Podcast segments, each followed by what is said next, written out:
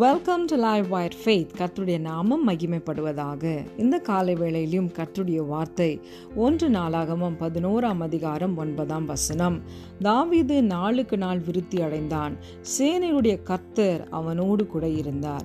தாவிது சிறியவனாக கொஞ்ச ஆடுகளை மேய்த்து கொண்டிருந்த அவனை கர்த்தர் தெரிந்து கொண்டு அவனோடு கூட இருந்து நாளுக்கு நாள் விருத்தி அடையும்படியாக செய்து இஸ்ரவேல் தேசம் அனைத்திற்கும் மேலாக அவனை ராஜாவாக்கினார்.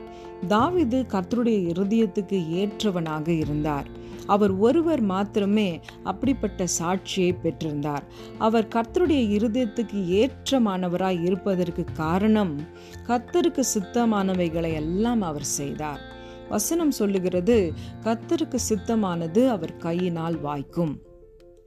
அவருடைய சித்தம் என்ன என்பதை நாம் அறிந்து கொண்டு அதை செய்வோமானால் கர்த்தர் நம்முடைய காரியங்களை எல்லாம் வாய்க்க செய்கிறார். என்னுடைய வாழ்க்கையில் என் குடும்பத்தில் என் பிள்ளைகளுடைய வாழ்க்கையில் என்னுடைய எதிர்காலத்தில் என்னுடைய ஊழியத்தில் கர்த்தருடைய சித்தம் என்ன என்பதை நாம் அறிந்து கொண்டு அதை மாத்திரம் செய்வோமானால் கர்த்தர் அதில் பிரியப்படுகிறவராக இருக்கிறார்.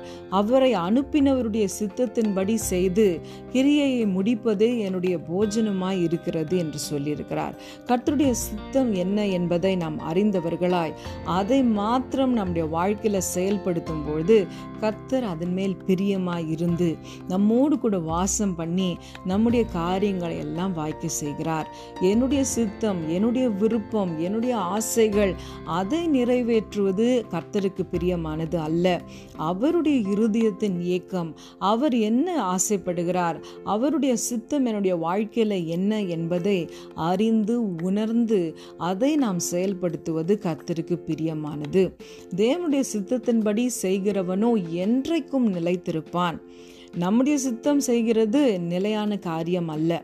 ஆனால் அவருடைய சித்தத்தை அறிந்து நாம் செய்யும் பொழுது நாம் என்றைக்கும் நிலைத்திருக்கும்படியாக செய்கிறார். கர்த்தர் தாவிதுக்கும் அதையே செய்திருக்கிறார். தாவிதின் சிங்காசனம் மட்டும்தான் எந்தென்றைக்கும் நிலைத்திருக்கும் என்று வசனம் சொல்லுகிறது.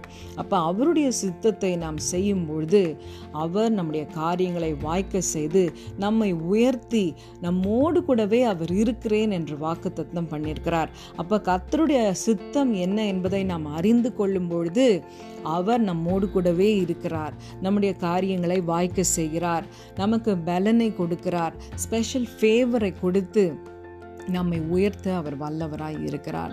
வசனம் சொல்லுகிறது நீங்கள் தேவனுடைய சித்தத்தின்படி செய்து வாக்கு தத்தம் பண்ணப்பட்டதை பெரும்படிக்கு பொறுமை உங்களுக்கு வேண்டியதாக இருக்கிறது.